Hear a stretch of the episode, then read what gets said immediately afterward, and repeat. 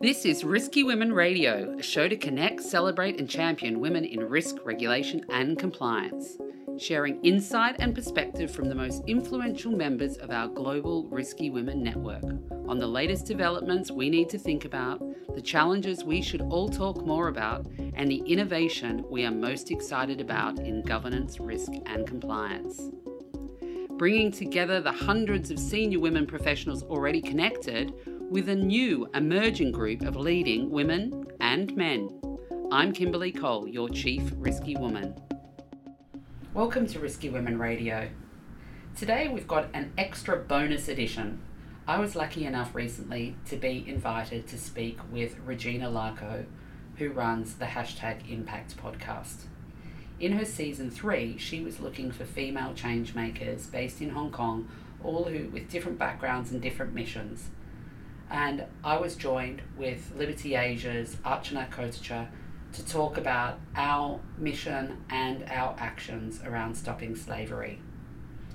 Archana and Liberty Asia, along with Thomson Reuters, have been long term partners now, and we are thrilled of the impact that we are able to have by using data and technology as well as the other areas that Liberty Asia works on.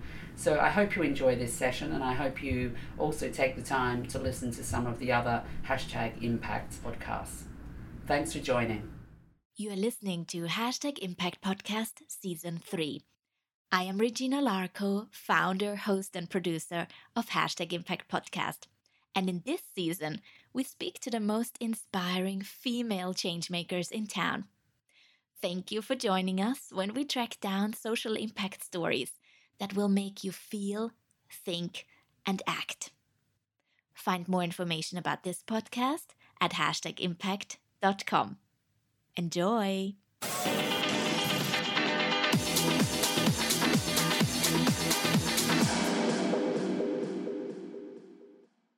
Slavery is a 150 billion US dollar business generated from the exploitation of around 46 million slaves.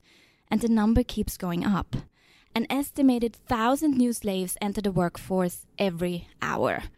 Only 66,000 people out of these 46 million victims were rescued in 2017. And this actually makes the work of Liberty Asia an organization preventing human trafficking even more important.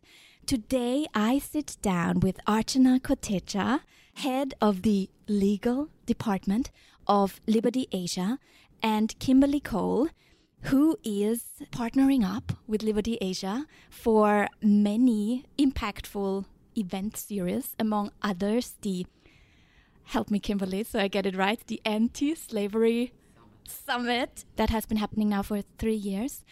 And yeah, welcome to these wonderful, inspiring women who will talk our listeners through the impact of your work today. Welcome. Thank you very much. Thank you for having me. Of course, when I did my research, the first thing I found was your TEDx talk.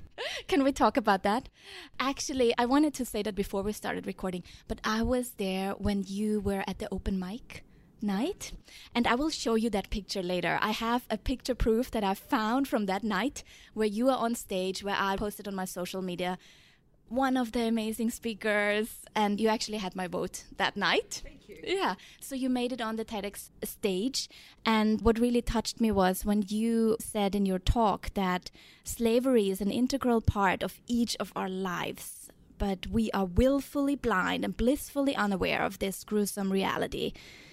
But as I understand, it took you some time as well to really take action. So, what happened in your career, in your work, that made you move from feeling touched by the issue to actually working on it?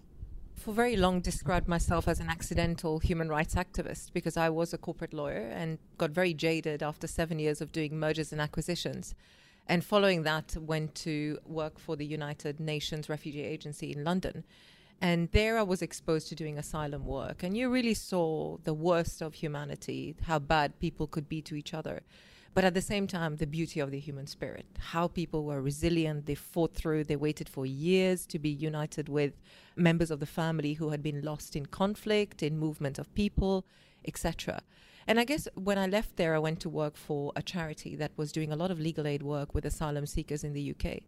And we started to get through a lot of cases that came up, same, very similar profile, young women of a certain age from Eastern Europe who were arriving in the UK thinking that they were going to be working or studying or doing work study arrangements and actually were sold into brothels and then, you know, lived a life of complete brutality until such time as they were rescued. I guess having done torture cases from Zimbabwe, having, you know, seen cases from Iraq and from really all over the place, what was really horrifying about the first account I read, anyway, of a trafficking case was the level of brutality, the deception, the abuse, the silence, the compliance, and the fact that for the first time I understood that actually this is how people turn others into commodities. You remove their ability to react, their ability to step away from the situation they're in, and they, before you know it, they're complying, and you know the trafficker gets richer as a result. And I guess I couldn't move on from that point. And after the first witness statement I read, that was for me, you know, a defining moment. And I felt that this was basically what I wanted to use my voice for. And this was a cause that I wanted to learn more about, bring more awareness to it. And I've never looked back from that point. So for me, you know, this is really, I know people say it's hidden in plain sight, etc. I don't think that's so much the case now. I think it's a case that we often don't want to see it where it is. It's not convenient for us to do so. And a lot of that we're seeing with the private sector now, where you know private sector is really being pushed to question the basic fundamental business models that have been so profitable over the years and that have been so acceptable. Why is it okay for a construction worker to work for two years on a construction site and to be paid at the end of the project? How does he support himself? What happens if six months into the job he is experiencing abuse and he wants to walk away from it? He can't because he's already invested six months.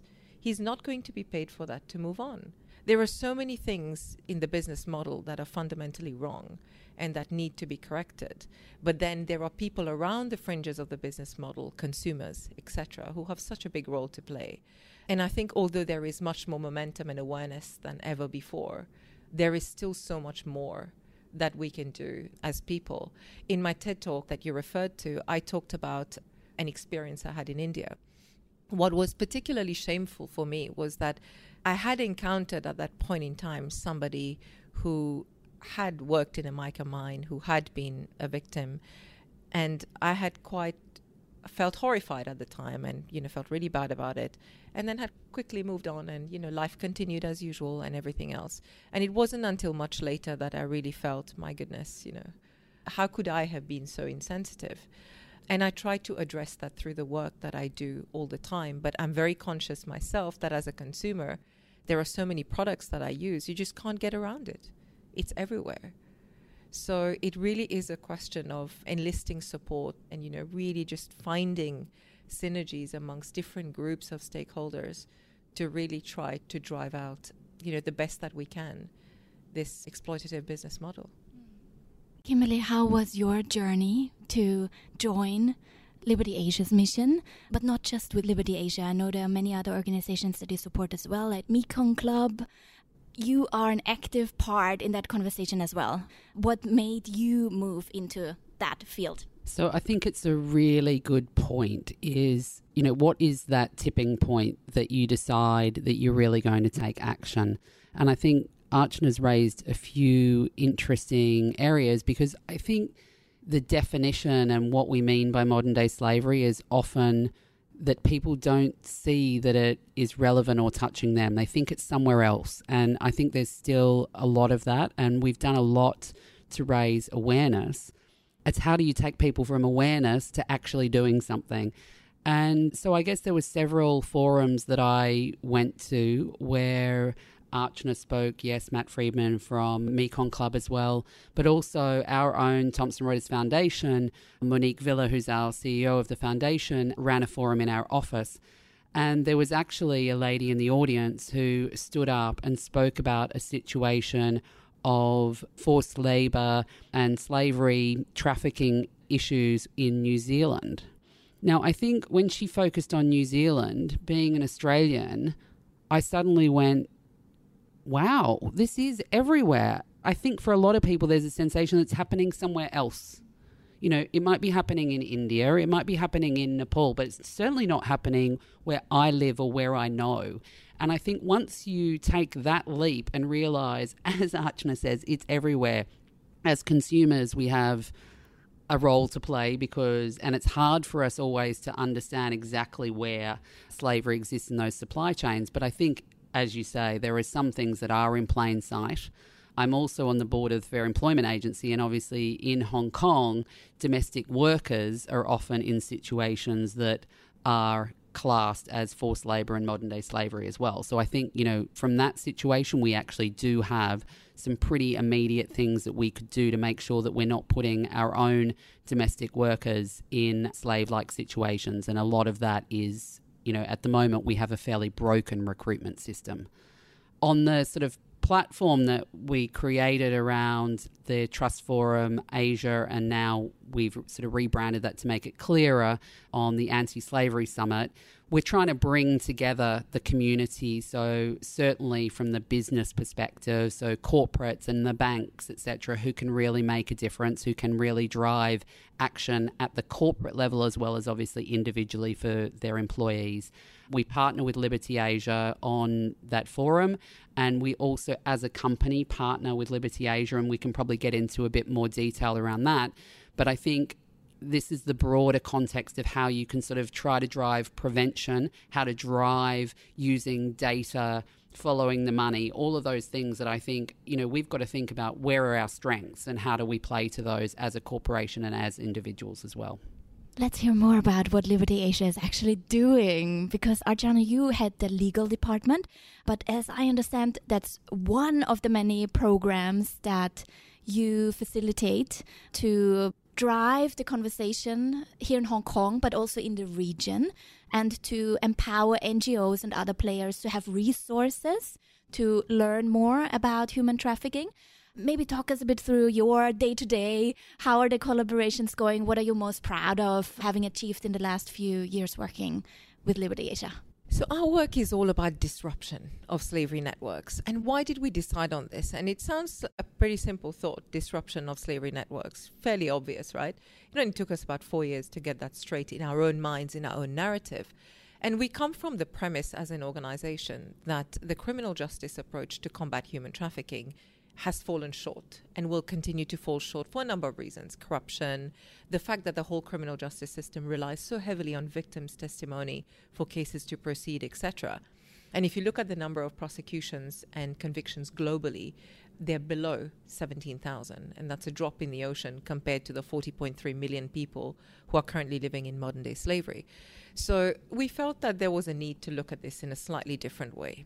But we also had the number, $150 billion, which actually, when we started, was $32 billion. And we felt that, well, this is actually an illicit business in addition to being a grave violation of human rights. So we took the business approach to it and very much said that, well, actually, we will look at where the money is going. The money is going into our banks. And what were the banks doing about it? Well, not very much a few years ago. And so that offered a clear opportunity for engagement with the private sector. Well, there needs to be awareness, education, and action on that front. And at the same time, there were other bits that emerged. One, there wasn't enough collaboration amongst stakeholders. They weren't speaking to each other. Everybody was in disparate pockets.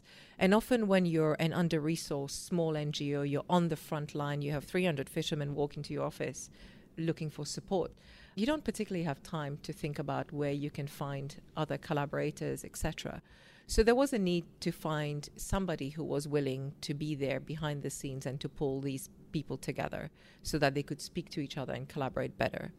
And so we created a platform called Freedom Collaborative, which is a free platform. It has over 2,000 users now within just about a year and a half and it brings various stakeholders together. We have online webinars, discussions.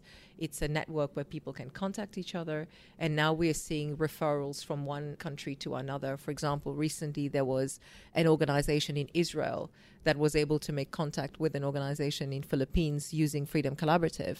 And they were then able to set up a safe migration program for Filipino domestic workers going to Israel.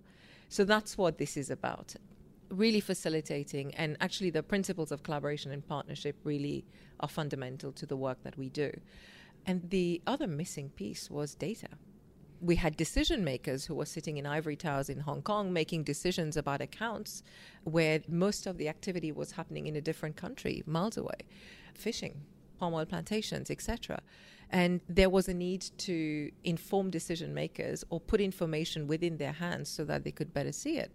And one of the first ever programs that we came up with, which, you know, really was pioneering in its time when it first came about, is the partnership we have with Thomson Reuters, and in particular, where we have a media monitoring program, which is a partnership with over 30 NGOs in the region. We collect media from them relating to individuals, organizations, and assets related to slavery. So these are people who've been accused of or who've been convicted of crimes linked to modern day slavery and human trafficking. We gather the data, we screen it, and we submit it to WorldCheck, which is the database, third party database owned by Thomson Reuters. That database is used by about 7,000 or even more financial institutions and close to 2,500 non financial institutions. What a smart way to get information about all these perpetrators into a database that is used by so many banks at one time. You know, it's an immediate red flag as it comes up, you know, in an adverse name search, which is often the first step that a bank or a financial institution will engage in when opening a bank account or doing their sort of ongoing monitoring, etc. So for us, it was not just finding where the niches were for our work and where we could really lend support, but also who were going to be those strategic partners who would really help us to get our work that much further. And Thomson Reuters, you know, has done that on so many fronts with us and on so many levels. And we know from people that there have been hits on those names and those accounts, etc.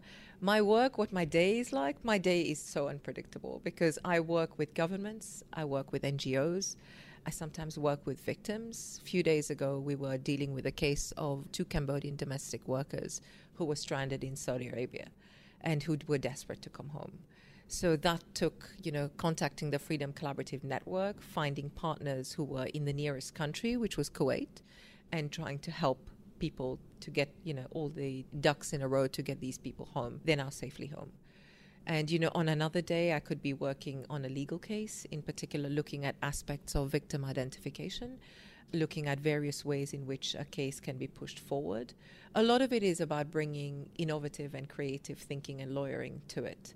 And a big part of my work has been supported by a lot of the international law firms based in Hong Kong, based, you know, in the US and everywhere else. But I guess what I want to say is that I do a lot of work regionally and globally. Hong Kong is very special to me because Hong Kong is home. It's where my two kids were born.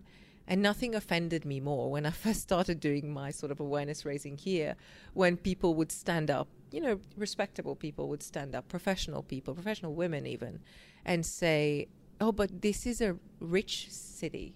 Nothing like this happens here. If you look at the reliance we have as a city on foreign, cheap foreign migrant labor, that is enough to tell you that where you have this kind of labor. And where you have a legal framework that is quite weak, there are bound to be exploitative issues. And although the scene here is quite dominated by domestic workers because of the sort of high number of domestic workers, you have construction workers, you have migrant care workers who look after the elderly. You also have sex workers, a very large population in Hong Kong that are often very transient. And you also have refugees and asylum seekers who are also extremely vulnerable by virtue of the conditions that they live in. So for me, it's a case of, you know, there is so much that we can do as a community in Hong Kong. And for me, as a professional, it's as important as the work that I do in the region as well. Kimberly, the number of victims, as I mentioned, are massive, but the numbers of victims helped are so, so small how do you stay motivated to keep fighting the fight? And is there any example from your anti slavery summits in the last couple of years where you see there has been some improvement, there has been something happening with the ambitions that you are putting in, the work that you're putting in?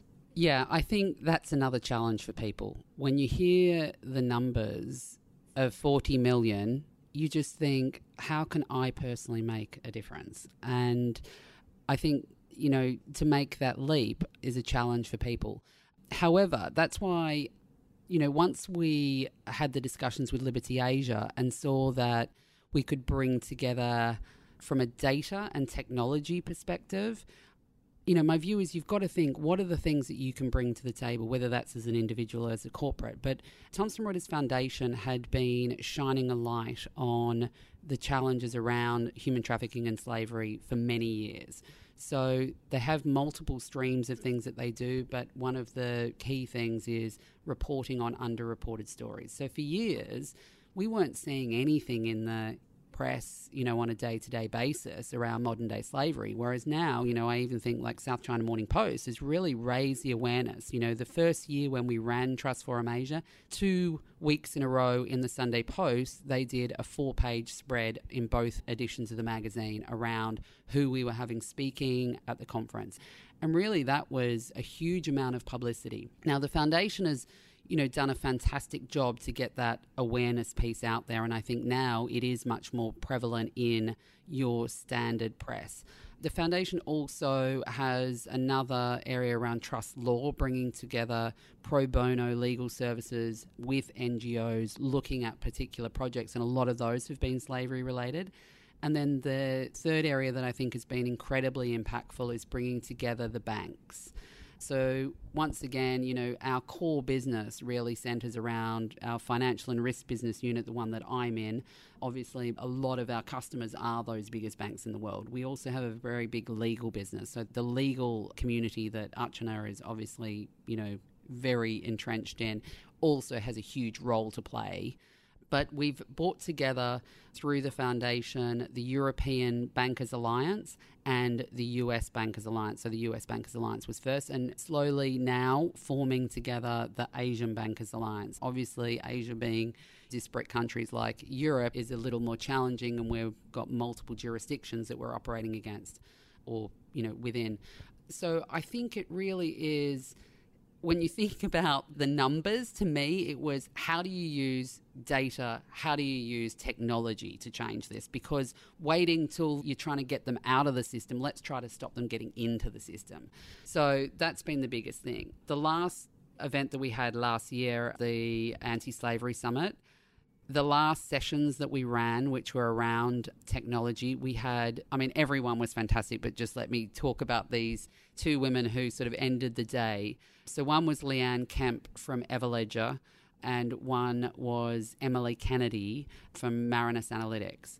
So both of them stood up. They did these, you know, great punchy 10 minute talks that you can see on YouTube. Leanne is using blockchain to trace diamonds but obviously could be used for any commodity really, and looking at that and how she can use blockchain to help in improving the sustainability, but also the purity, I guess, of the supply chain around some of those types of commodities. And we know that there's been blood diamonds and other issues in that supply chain. Emily is using artificial intelligence and machine learning and facial recognition and doing some amazing stuff of scanning websites for uh, facial recognition on missing person lists. And she's already helped US police agencies, you know, find six girls that have been trafficked. Now, I just think those kind of things that we can look at how do, can we stop it? How can we also use data and technology? It obviously plays to our strengths as a company, having content at our core. And that's what excites me the most, really, is, you know, I think everyone has the opportunity within their own corporations to think about things that they could make a difference in this space. Big impact when we look at what corporations can do, but also at the consumers. And I have to say, I have been looking through a website that you actually recommended, Archana. It is called slaveryfootprint.org.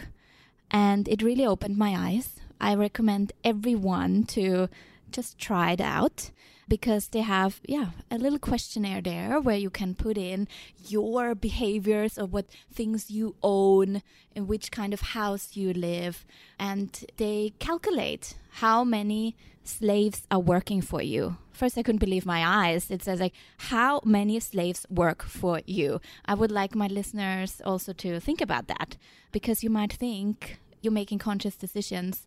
But the trick is in the supply chains, you cannot always know what are the good products, what are the bad products. The companies often don't know. That's what you try to achieve, Kimberly, raising awareness, helping banks figuring out where does that money go, where does it come from. And yeah, so I did that questionnaire and supposedly 78 slaves work for me. And I don't know how that relates. 77. Yours was yeah. Yours was 77. So I invite everyone to just try that out. And I would like to give our listeners some tips and recommendations as well, what we can do as consumers. Because after seeing these numbers, of course, I was digging deeper in some other websites that you also recommended. What websites, uh, there are tools out there, resources that you as a consumer can use to find out which are the good and bad companies. But then I looked through the sites and then I found really like sometimes conflicting messages as well. Like on one side, because people measure it in a certain way, are they having an environmental impact? Are they looking at human rights and so on? So certain companies stood out as being very good on one website. And then I looked to the other one and it told me, no, those have a very bad human rights record. So any suggestions for me as a consumer who felt in the first moment doing my research very empowered looking at these resources out there? And then you know half an hour later i felt totally disappointed and confused all over again feeling what can i do to take action? Where should i go? What should i do? Any suggestions it's a difficult question, and I'm sorry, I will answer it by posing another challenge. And the challenge is this that the environmental movement is way ahead of the social movement. So when you look at reporting, the way companies report, you know, the way directors are held accountable for climate change, what happens in the context of modern day slavery, supply chains, etc.? It's nowhere near as close. So while you may have very good quality information and data about the environment so that you can actually trace people's footprint and really make a decision over whether you want to invest in this company because they're environmentally conscious, etc., sustainability has by and large come to be very much associated with the environment. We, as part of the social movement, are really playing catch up here. So the quality of information is already quite patchy.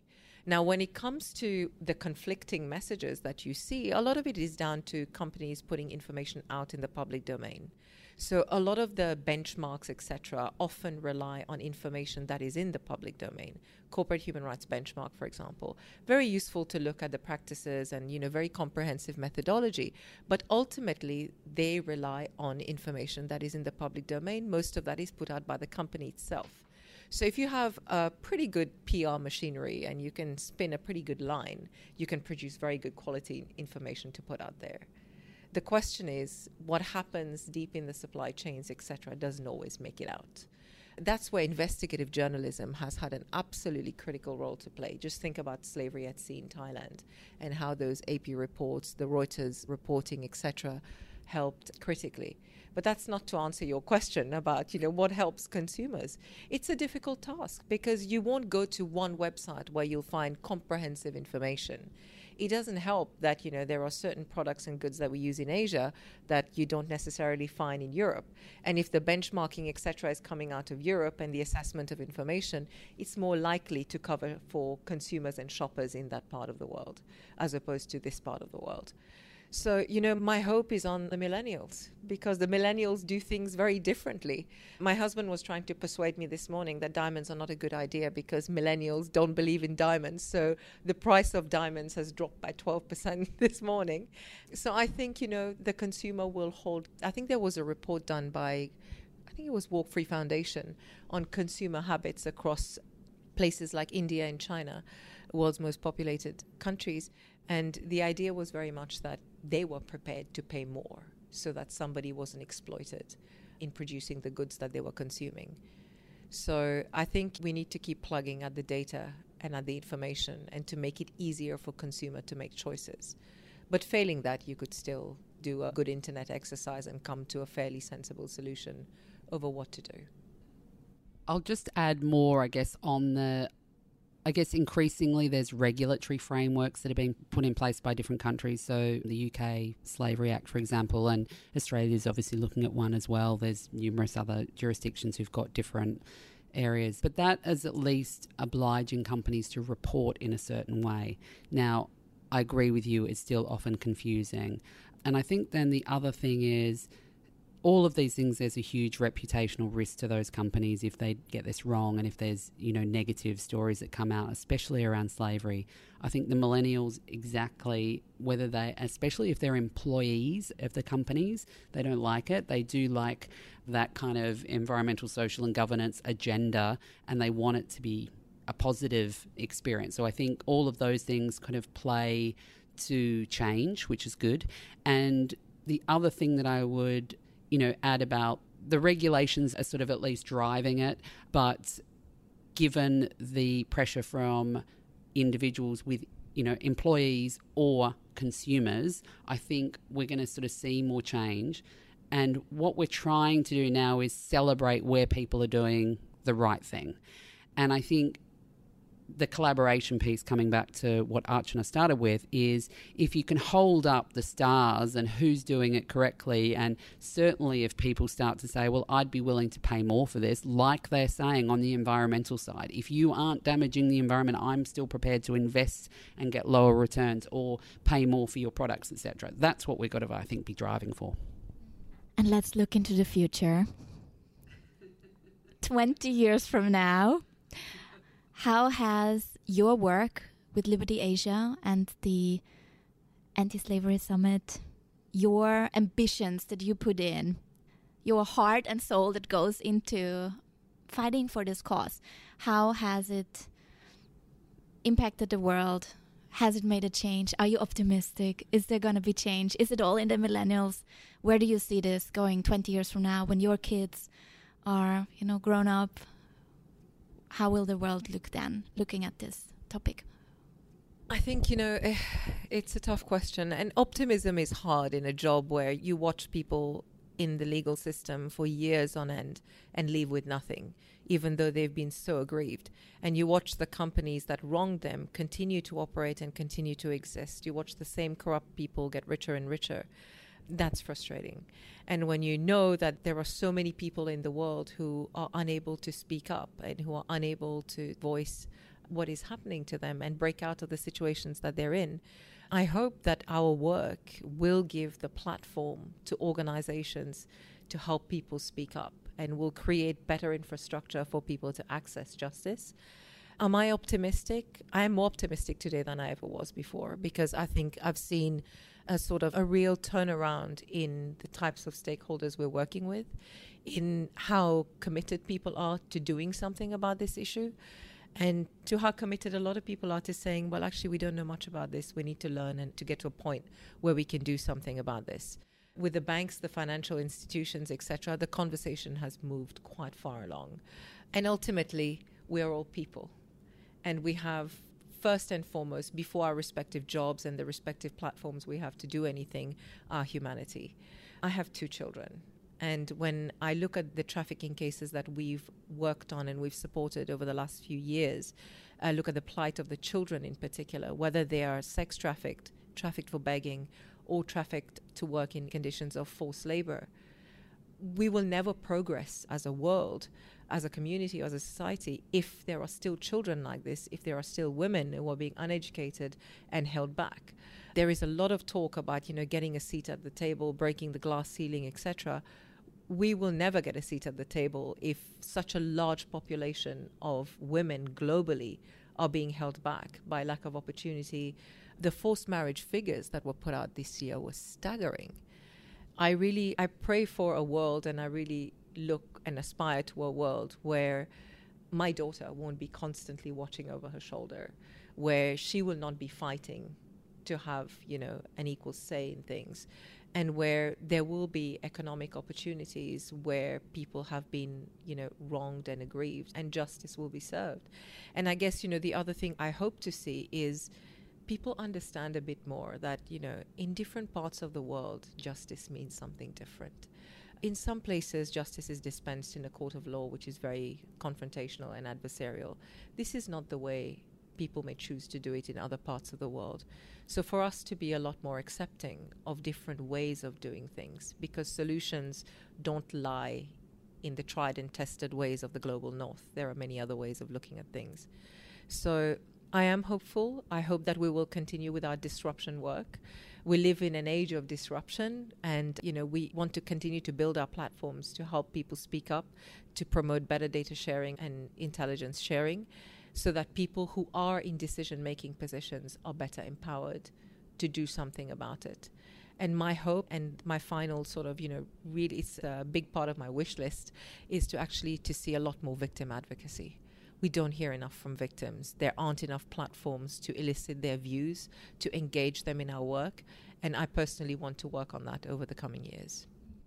So I'll be quicker, I think. I um I guess I'm fairly optimistic because even what I've seen in, you know, my last four years of kind of deeper involvement, I take the small wins as, you know, big steps. So 20 years still feels like a long time. So I guess I'm hopeful that there's certainly a lot more, I guess, governmental support in terms of regulations and awareness.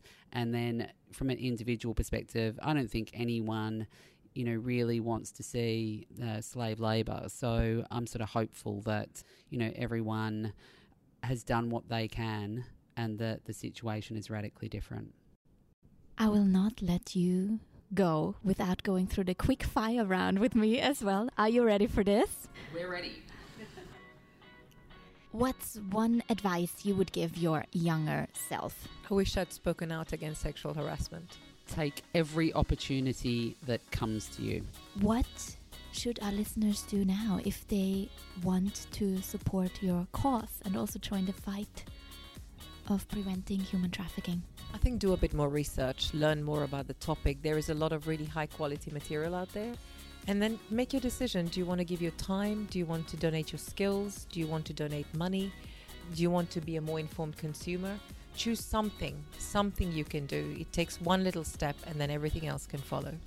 Yeah, I agree with that. I think everyone, as I said at the start, has a role to play. So, you know, I sort of said this, I think, at the Trust Forum, but if you're a journalist, you can write stories. If you're an individual, you can choose to, you know, what you purchase, you know, check your slavery footprint. If you're a corporation, you know, there's always things that you can do. Check your supply chains, make sure that you're compliant. If you're a bank, you know, make sure that you focus on stopping that flow of money. So, you know, I'm hopeful that everyone can find something that they can do. And last but not least, our biggest question of all what could everyone do right now after they listen to this recording to make the world a better place?